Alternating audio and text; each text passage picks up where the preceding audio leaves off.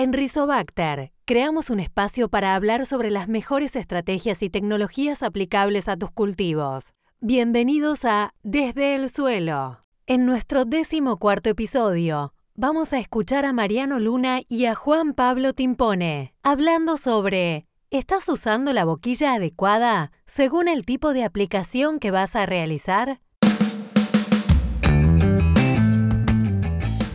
Hola, yo soy Juan Pablo Timpone, responsable global de ayudantes de Rizobacter. ¿Cómo están? Soy Mariano Luna, responsable técnico de ayudantes por Argentina. Mariano, Sí. ¿sabes lo que tengo en las manos?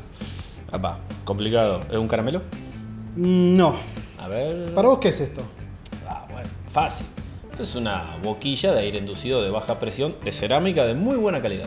No, señor. Apá, Esto es un arma de confusión masiva. Desarrolle, por favor. Puf. Mirá, la cantidad de veces que he ido al campo y he visto cada historia divertida con esto.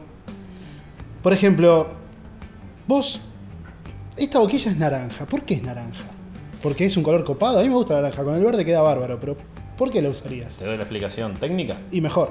Porque sigue una codificación, o sea, una regla internacional, una norma ISO, por la cual tanto una persona que vive en Ucrania, país complicado en este momento, como una persona que vive en Argentina, saben lo que hace esa boquilla según una codificación internacional. Saben que tiene un caudal de 0,1 galones por minuto. 0,1 galones por minuto, o sea, eh, algo así como 3,70 y algo litros por minuto. Aproximadamente, me gustó que sacaste la cuenta en el aire. Y yo para Latinoamérica, para que nos sigan. Bueno, está bien, perfecto. Y, pero y esta tiene como forma como de torre de ajedrez. ¿Y, y por qué? Porque eso es una boquilla de aire inducido. ¿Y Justamente. ¿Qué significa? Bueno, significa que en una boquilla común hay un solo fluido que pasa por ella, que es el agua. Ujú. Las boquillas de aire inducido hay dos fluidos que atra- la atraviesan, el agua y el aire. ¿Y qué produce eso? Produce una disminución de presión dentro de la boquilla, lo que va a producir una disminución de las gotas peligrosa para la deriva. Por lo tanto, es una boquilla que tiene una fuerte reducción de las gotas menores a 150 micrones. O sea que habría otras boquillas de color naranja que si tuvieran otra forma me estarían dando otro comportamiento del espectro de gotas que generan. Sí, totalmente. En general, por lo que yo sé, digamos, uno podría ir como disminuyendo el tamaño de gota, basado en lo que me contás. Irías a boquillas de precámara, ¿no? Donde la disminución de gota, al tamaño de gota es, no es tan grande el aumento de tamaño de gota como en una inducción de aire. Y luego ya iríamos a rango extendido, boquillas convencionales o quizá con no huecos. Y creo que en este sentido que lo dije, vas cada vez a gotas más pequeñas frente al mismo color. Exactamente. Vos en la mano tenés algo que hace las gotas más grandes del mercado. Así que es clave que yo cuando voy a un distribuidor me exprese correctamente en el modelo de boquilla que quiero. Exactamente. No es lo mismo. No se puede decir quiero una boquilla naranja. No. Quiero una boquilla para tal función. Este, quiero una boquilla abanico plano común, rango extendido común o aire inducido. Bueno, me haces acordar una muy buena historia que quizás está bueno que, que lo mencionemos. Una vez fui al campo y había un aplicador que tenía todas boquillas grises, que encima son raras de ver. Sí. Y yo veía formas diferentes, pero no sabía decir qué estaba pasando ahí. Y eran mis primeros tiempos haciendo este trabajo. Hasta que un día agarré un catálogo y entendí que incluso a igualdad de color, si estás en diferente norma, es diferente el caudal. Exactamente. A ver, como dijimos, hay una norma internacional ISO para las boquillas. Se puede decir para Sudamérica, para América. Pero Europa también hay norma ISO, pero hay otra norma que se llama Visiflow, que es para Ajá. codificación específica europea. Y lo problemático que comparten colores.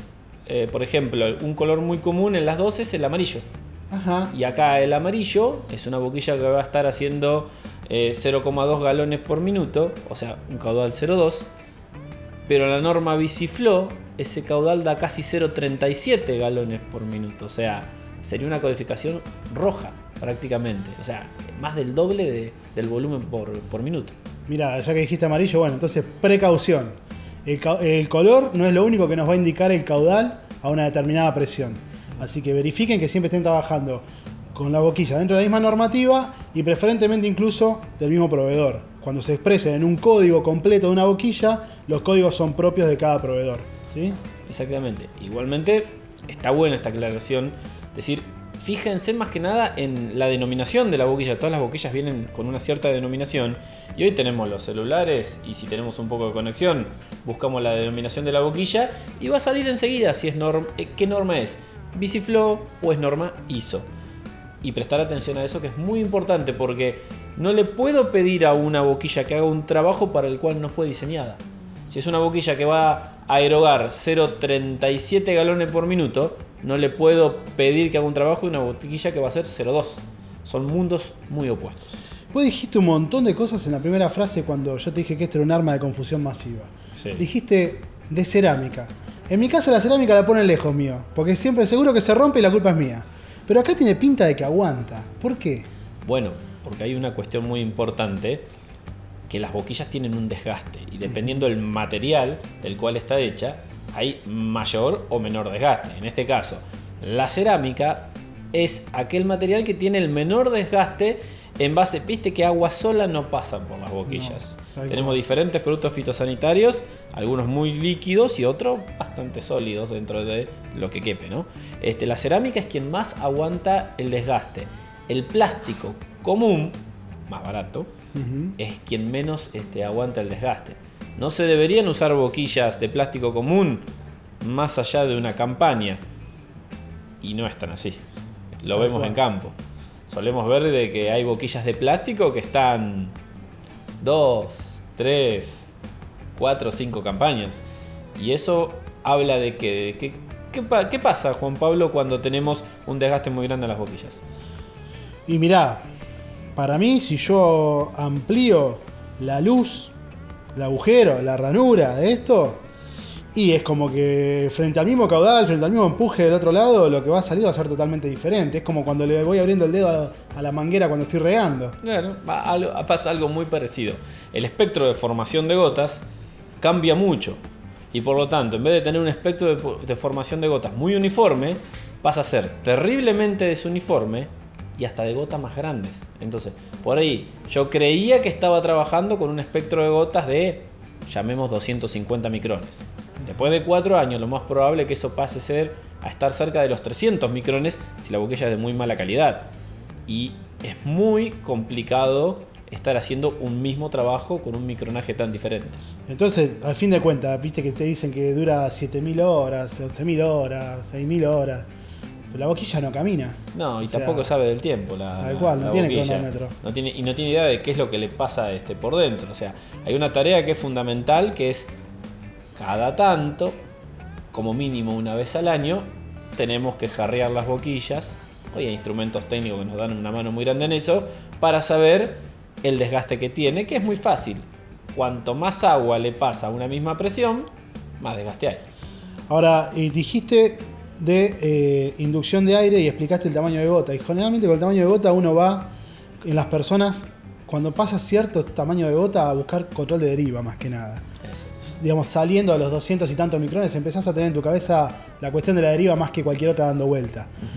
Pero, digamos, que yo controle de- deriva por un tamaño medio de gota superior, que también es bueno decir, creo que bueno aclarar a la gente que es medio el tamaño de gota, no implica lo que pueda pasar sobre el blanco, ¿no? Y ahí es donde me parece que vienen los ayudantes en su ayuda. Bueno, ahí, ahí es, es fundamental. Eh, sí, muchas veces el principal factor y a nivel mundial que nosotros tratamos de controlar es la deriva. Eh, tiene sus implicancias tanto económicas como socioambientales.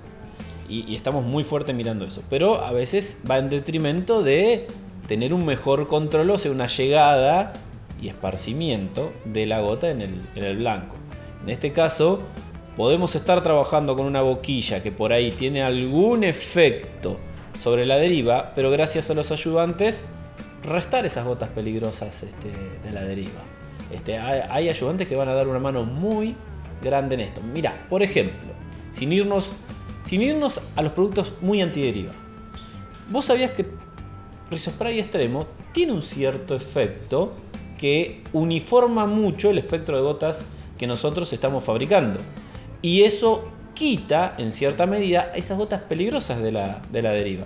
Con todo lo bueno que tiene en lo que es esparción y, bueno, y tensión superficial. O sea que vos, por el uso de un producto que tenga una muy baja tensión, de alguna forma podés cambiar el patrón de ruptura de esa lámina de gotas. En general yo lo que veo, no sé si te ha tocado ver lo mismo, es como que se homogenizan, como que se marca mejor. Y quizás eso tenga que ver con una ruptura menos traumática de esa lámina de agua. Eh, eh, en es- gotas más homogéneas. Exactamente. Cuando vos ves cómo funciona este, este producto en el tanque, ves hasta como que hay una. hay- Hay menor cantidad de gotitas chiquitas, como que esa nubecita de gotas tiende a desaparecer. Y ves una lámina mucho más uniforme, hasta mucho más este, fin, no, fina no, sería mucho más este, clara. Claro. Mucho, mucho más clara. Y bueno, esto justamente porque cambia el patrón de distribución de las gotas en el abanico o en el cono y lo hace más seguro, pero a la vez más eficiente.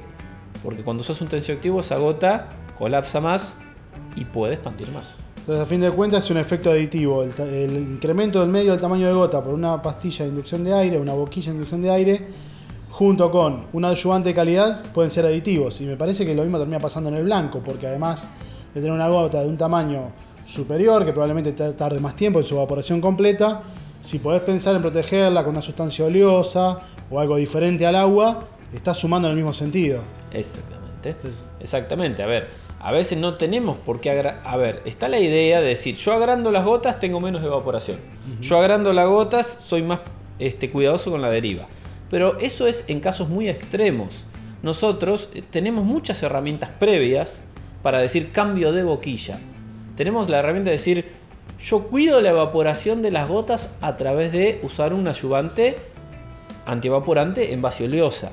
Que es, eh, digamos, el agua sigue siendo, el alcohol es muy antievaporante. Necesitamos algo que verdaderamente sea una película que proteja de la evaporación. Que generalmente va por, muy por el lado de, de los aceites y que también mezclamos esos aceites en, en el agua. Y a la vez, también yo puedo di- disminuir el riesgo de deriva haciendo más uniforme cómo trabaja esa boquilla. Y eso también te lo dan los ayudantes. Ahora, ¿cuándo sí debemos pasar a boquillas aire inducido que hagan tamaño más grota más grande? Cuando pasamos ciertos extremos de intensidad de viento. Por arriba de los 18 kilómetros por hora, 15 kilómetros por hora, es cuando debemos tener especial cuidado y empezar así a pensar otras tecnologías. Pero hasta ese momento tenemos muchas herramientas que nos ayudan. Así Llámese que bueno, a desconfundir para que la gente pueda hacer un trabajo más seguro, más sustentable, proteger mejor a los cultivos y a, y a las personas o los actores linderos. El tamaño, el color de la boquilla no indica necesariamente el tamaño de las gotas que se van a generar. Para que eso ocurra en el tiempo, hay que verificar que la conservación de la boquilla sea buena o indicar un punto de desgaste en el cual conviene ya un recambio. A saber que los subantes como extremo, como integrum, pueden colaborar en el mismo sentido, reforzando desde la química lo que se logró físicamente.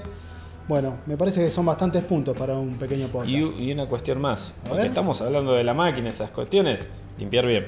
Siempre. Fundamental. Que es una de las tareas que menos estamos haciendo hoy día. Y una buena limpieza cuesta menos que el 10% de las boquillas que tiene un pulverizador. Bueno, mira qué buen dato. O sea, es muy barato.